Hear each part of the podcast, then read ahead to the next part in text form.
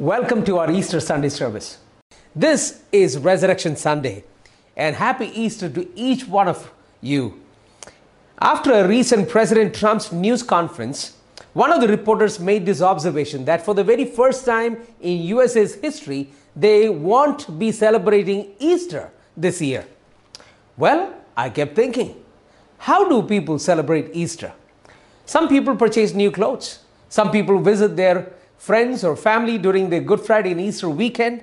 Here at New Life Assembly, we gather on Easter sunrise service at 5 o'clock in the morning and to have a beautiful service. Our choir sings. We have exuberant praise and worship. And also, we conclude our service with our resurrection breakfast. Well, this year, most of these things won't happen. But we will be celebrating Easter this year. Easter is more than these. It is the resurrection of our Lord Jesus Christ from the grave. And we will do that. It's kind of different. We will be celebrating Easter in our respective homes with our families, but we will be worshiping the risen Lord online. Hallelujah. Nothing stopped Jesus Christ from rising from the dead. And I have news for you, friends. No coronavirus is going to stop the church of Jesus Christ from worshiping Him. Five year old Johnny had an important verse to recite at their church's Easter program, and it was from Luke chapter 24, verse 6. He is not here, He is risen. Johnny tried to memorize, but he kept forgetting all the time. So on the day of the program, the program director tried to uh, help him a little bit. And Johnny grabbed the mic confidently. He went on and he exclaimed, triumphant. He said, He is not here, He is in prison. The truth is, my friends, Jesus Christ is not in prison. He is alive. He is alive forevermore. This morning, I want to speak to you on an empty grave, a risen Savior. An empty grave, a risen Savior. Coming to think of it, the very first Resurrection Sunday was not inside a church building, it was out there in the garden. It was silent. I want to speak to you on the events that surround that week, especially after he rose again. When you study the life of Jesus, he came to reveal who God is. He came to reveal what God is like. He did things that only God could do. He healed the sick. He raised the dead. He cast demons out. He walked on water. And while he did what God did, he was also a threat to many of the religious leaders of his day. These leaders had a form of godliness and they reveled in their religious traditions. They put up a good show, but Jesus could see right through all of that. He could see their hearts. These religious leaders were more concerned about what man thinks about them. They had a form of godliness, but they did not have the power of God. You see, religion gives us a form, it gives us a form of piety, of good works, of goodness, but deep inside, we know there is wickedness and there is sin. Religion is most, mostly interested in what man thinks and what man can do for God. Religious religion is interested in the traditions, in our observances. The Bible says the Pharisees said they fast twice a week. They give a tenth of their offering, their tithes, and they prayed long prayers in public. Religion ex- expects us to keep the letter of the law. Religion is man's best efforts to satisfy God. The ones who opposed Jesus were not the sinners or wicked people, but the religious ones. And it's even true today. Jesus showed these religious people what God was expecting. God was not impressed by man's religion or his religious tradition or his religiosity. He was not moved by our outward show. God is looking for the heart. He is looking for the thoughts and the intents of the heart. He is looking for a genuine, a heartfelt relationship with Him. And so, a lot of religious people who acted pretty holy and righteous were offended and they stood completely exposed. Those religious leaders hated Jesus. The first thing I want you to see is the enemies and their schemes. In John chapter 12, during the triumphal entry, there were so many people following Jesus because he had recently raised Lazarus from the dead. And the religious leaders saw that the whole world has gone after him. And say that they were threatened. They felt insecure. And they decided to kill Jesus Christ. They could not catch him on any wrongdoing. But they were looking for some false witness. They were looking for something he would say to trap him. As the days drew closer, they used the temple police. They even bribed one of his chosen 12, Judas. They put pressure on the governor and demanded his death sentence. Finally, these evil religious leaders won. They arrested Jesus one evening. They had a quick trial overnight. They passed him from one leader to another. They beat him up, they spat on him, they scourged him, they put a crown of thorns on his head, they mocked at him, and finally they led him to Golgotha and they crucified him on a cruel cross. They won, so they thought. The chief priests and, and Pharisees were determined that Jesus was going to stay in the grave. They used every resource and power available to do that. I want you to look at Matthew chapter 28 and verse 15 to uh, verse 11 to 15. The Bible says, while the women were on their way, some of the guards went into the city and reported to the chief priests everything that had happened. When the chief priests had met with the elders and devised a plan, they gave the soldiers a large sum of money, telling them, You are to say, His disciples came during the night and stole him away while we were asleep. If this report gets to the governor, we will satisfy him and keep you out of trouble. I mean, can you think about it? So the soldiers took the money and did as they were instructed. And this story had been widely circulated among the Jews to this very day. It is very interesting to note that the enemies of Jesus had more faith in his resurrection than his own disciples. Jesus had to rebuke his disciples for their lack of faith. They tried to influence the Roman government to put a seal outside his tomb. They tried to have guards posted to guard a tomb. Can you think about it?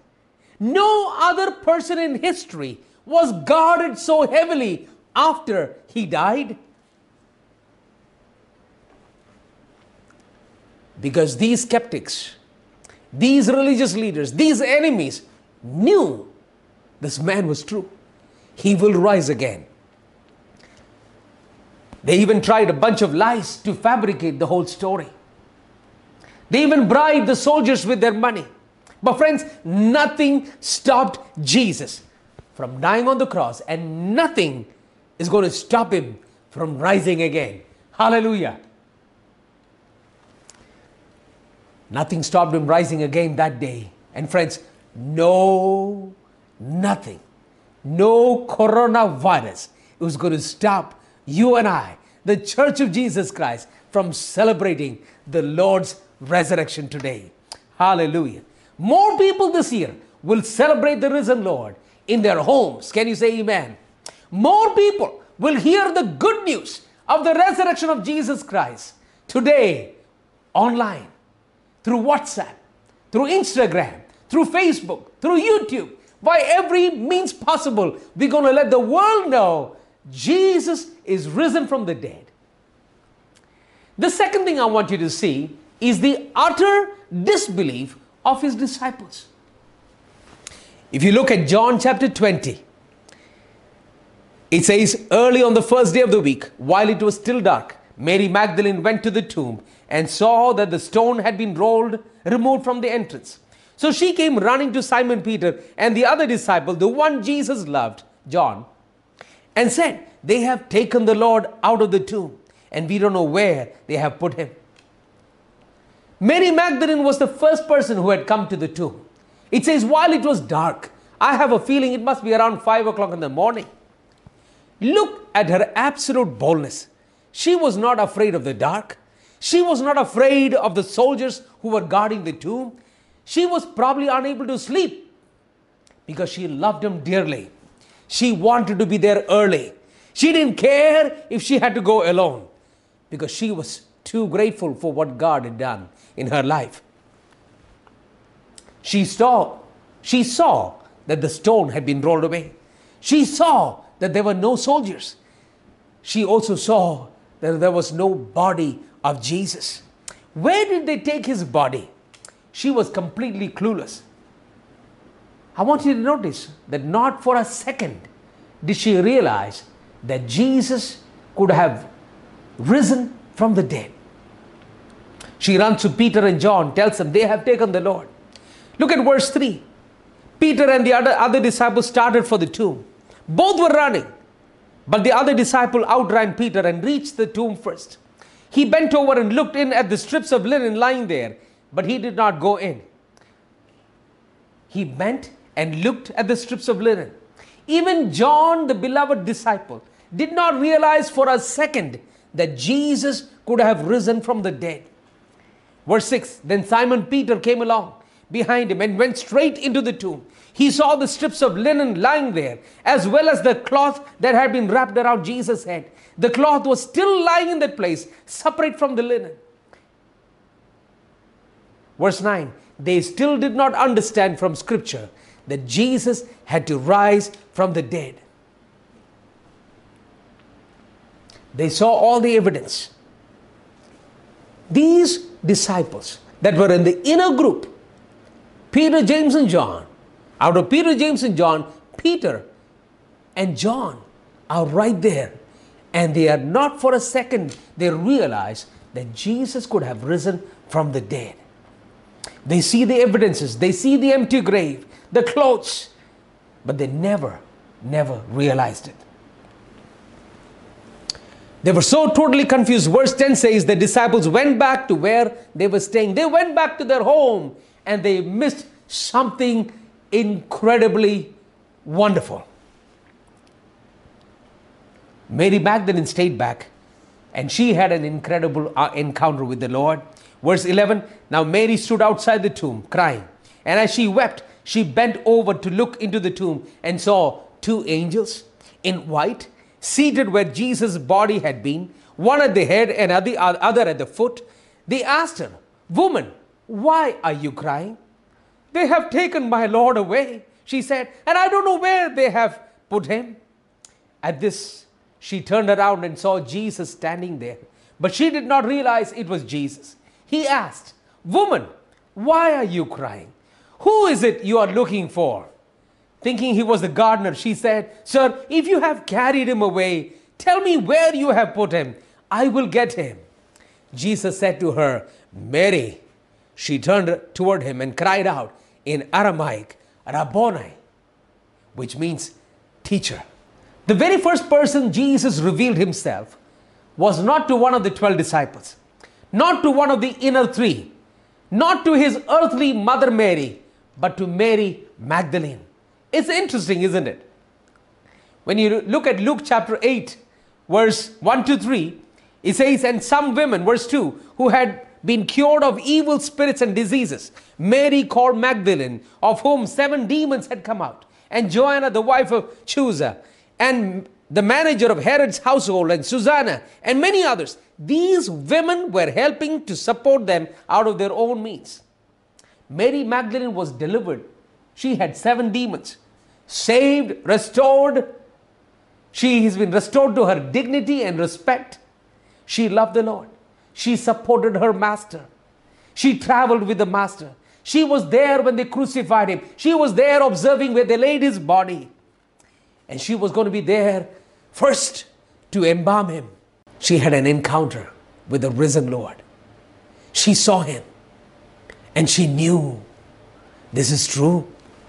In the same chapter, in verse 19, on the evening of the first day of the week, when the disciples were together, with the doors locked for fear of the Jewish leaders, Jesus came and stood among them and said, Peace be with you. And after he said this, he showed them his hands and side. The disciples were overjoyed when they saw the Lord. The very first day of the week, the disciples were all locked in a room for fear of the Jewish leaders. You see, the Jewish leaders had arrested Jesus, they have crucified him. And, and in their minds, they're, they're probably imagining these leaders are going to come after us because we were so close to Jesus Christ. They are afraid. They are confused. They are feeling hopeless. They are in a room, not knowing their beloved master had died. They crucified him. They thought he was going to be the leader. They thought he was going to redeem Israel and grant them political freedom. And now he is gone. And they're all hiding. They're quarantined. They're in a room. But when they saw the risen Lord, they were overjoyed. Something happened deep inside their heart when they saw their master. You see, the door was locked, the room was closed, nobody else can come in. And suddenly, Lord appears right in the middle of them and says, Peace be. Peace be to you. In chapter 20, verse 24, now Thomas, known as Didymus, one of the twelve, was not with the disciples when Jesus came. So the other disciples told him, We have seen the Lord. But he said to them, Unless I see the nail marks on his hands, and put my finger where his nails were, and put my hands into his side, I will not believe. Verse 26 A week later, his disciples were in the house again, and Thomas was with him, with them. Though the doors were locked, Jesus came and stood among them and said, Peace be with you. Then he said to Thomas, Thomas, put your finger here. See my hands. Reach out your hand and put it to my side. Stop doubting and believe. Thomas said to him, My Lord and my God. Jesus told him, Because you have seen me, you have believed. But blessed are those who have not seen and yet have believed. Apostle Thomas missed the first meeting, the very first day of resurrection. And he wanted proof. And only when he sees it, he was going to believe it. So a week later, the Lord appeared, and this time just for Apostle Thomas. My friends, he went on to become a great, vibrant, radical follower of Jesus. You and I know that in India, Thomas, one of the twelve, came to our country, came to India. He came to Kerala and he came to uh, Tamil Nadu and he was speared to death near Chennai, in Chennai. My friend, he gave his life. He is no longer a doubting Thomas. He is a vibrant, he is a radical Thomas. And he came all the way because he loved the Master. I want you to consider the evidences that speak of Jesus' resurrection. There are so many evidences about his resurrection. Of course, in chapter 20, we saw the empty tomb. When the disciples came, they saw the tomb empty. The Roman seal was broken. Nobody dared to do that. It was a divine act. The stone was rolled away. You see, the stone was rolled away upward. Nobody can push such a large stone. I have been to that place and it is a really large, heavy stone. You had to push it up. You push it down to fall into the mouth of the tomb, to the entrance of the tomb, and it covers it. But then to push it away up is going to take several people. And then to notice the guards were missing. These were Roman soldiers. These were the commandos of his day. They could never miss their place of duty and they were gone missing. If you, if a Roman soldier goes away from his place of duty, he goes it at the cost of his own life. They will take his life if he was found missing on duty. And yet, when Jesus rose again, the guards fell down as dead men. Jesus' clothes inside were neatly folded and they don't find his body. We also find the evidence of the angels. Verse 11 to 13 Mary stood outside the tomb and they saw two angels in white seated where Jesus' body had been, one at the head and other other foot. In chapter 28 of Matthew, verse 5 and 6, the angel said to the woman, Women, do not be afraid, for I know that you are looking for Jesus, who was crucified. He is not here. He has risen, just as he said. Come and see the place where he lay.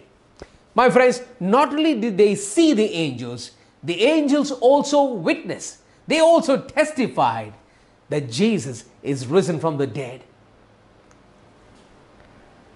Not only do we have the witness of the empty tomb, not only do we have the witness of the angels, but we also have several eyewitnesses. There were so many people that have seen the resurrected Lord. They looked on his face, they touched him, they heard his voice, they ate with him.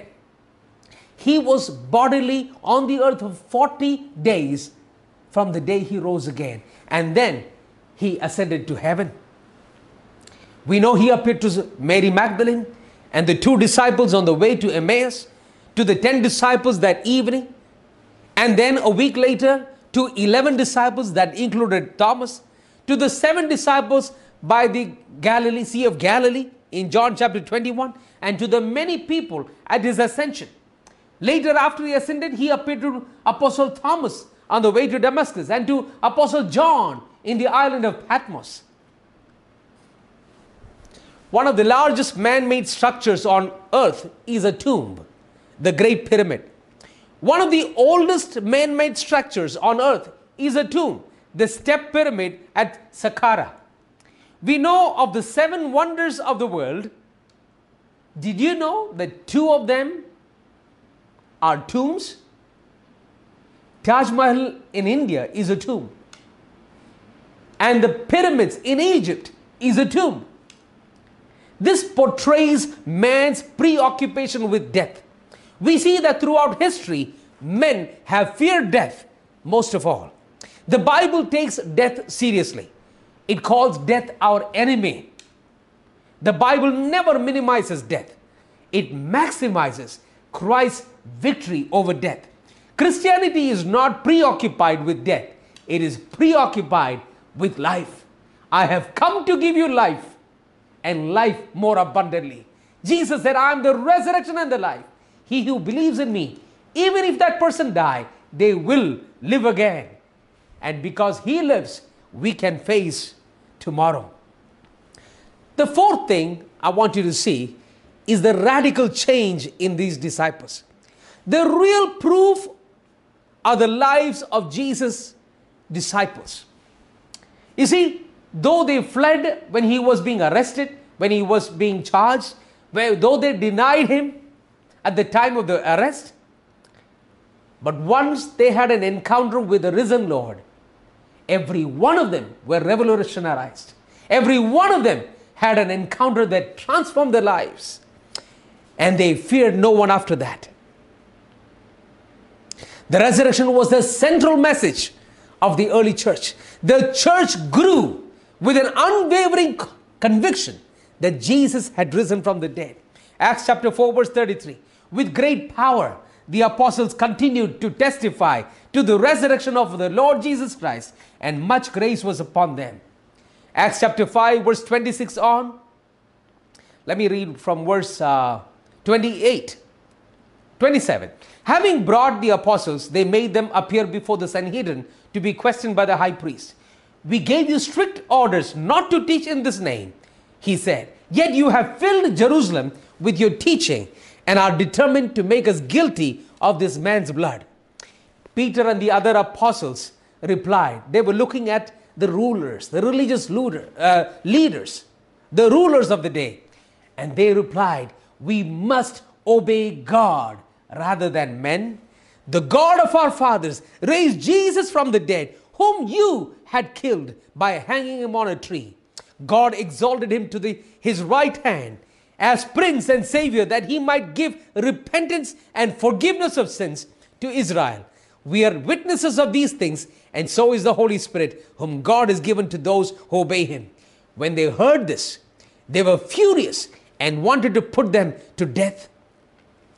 You see, these disciples were no longer afraid of the religious leaders, they were no longer afraid of their political leaders. They were bold in their proclamation about the glorious good news. They were passionate in their evangelism. They were convinced in their heart about who Jesus is.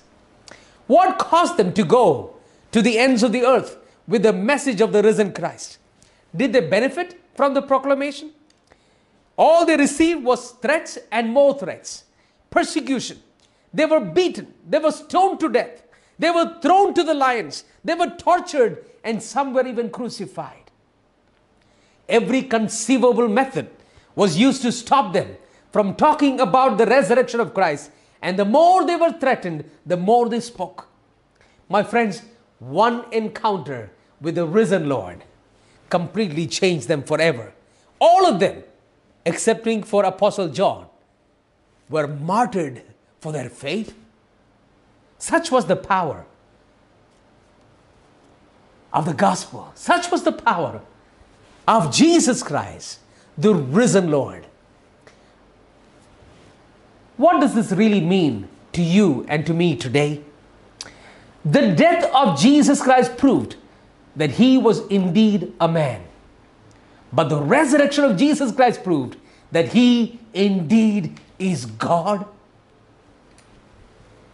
The resurrection of Jesus Christ sets him apart from everyone else who claimed divinity. It, it confirms his life, it confirms his message and his atoning work at Calvary. It is the basis for our hope. It is basis for our life beyond the grave. It means he is who he said he is, the very Son of God. He did what he said he would do. And what it means is he is sovereign. John chapter 20, verse 31. But these are written that you might believe that Jesus is the Messiah, the Son of God, and that believing you might have life in his name. The fact is, we serve a living Savior who is still transforming people in our world. We know Jesus is alive, not only because of the historical and biblical evidence, but because He has miraculously touched our lives. He touched my life many years ago. He touched my father's life many years ago. You will find millions of men and women around the world today that testify of the power of the risen Christ that had transformed them. My friend, I have good news for you.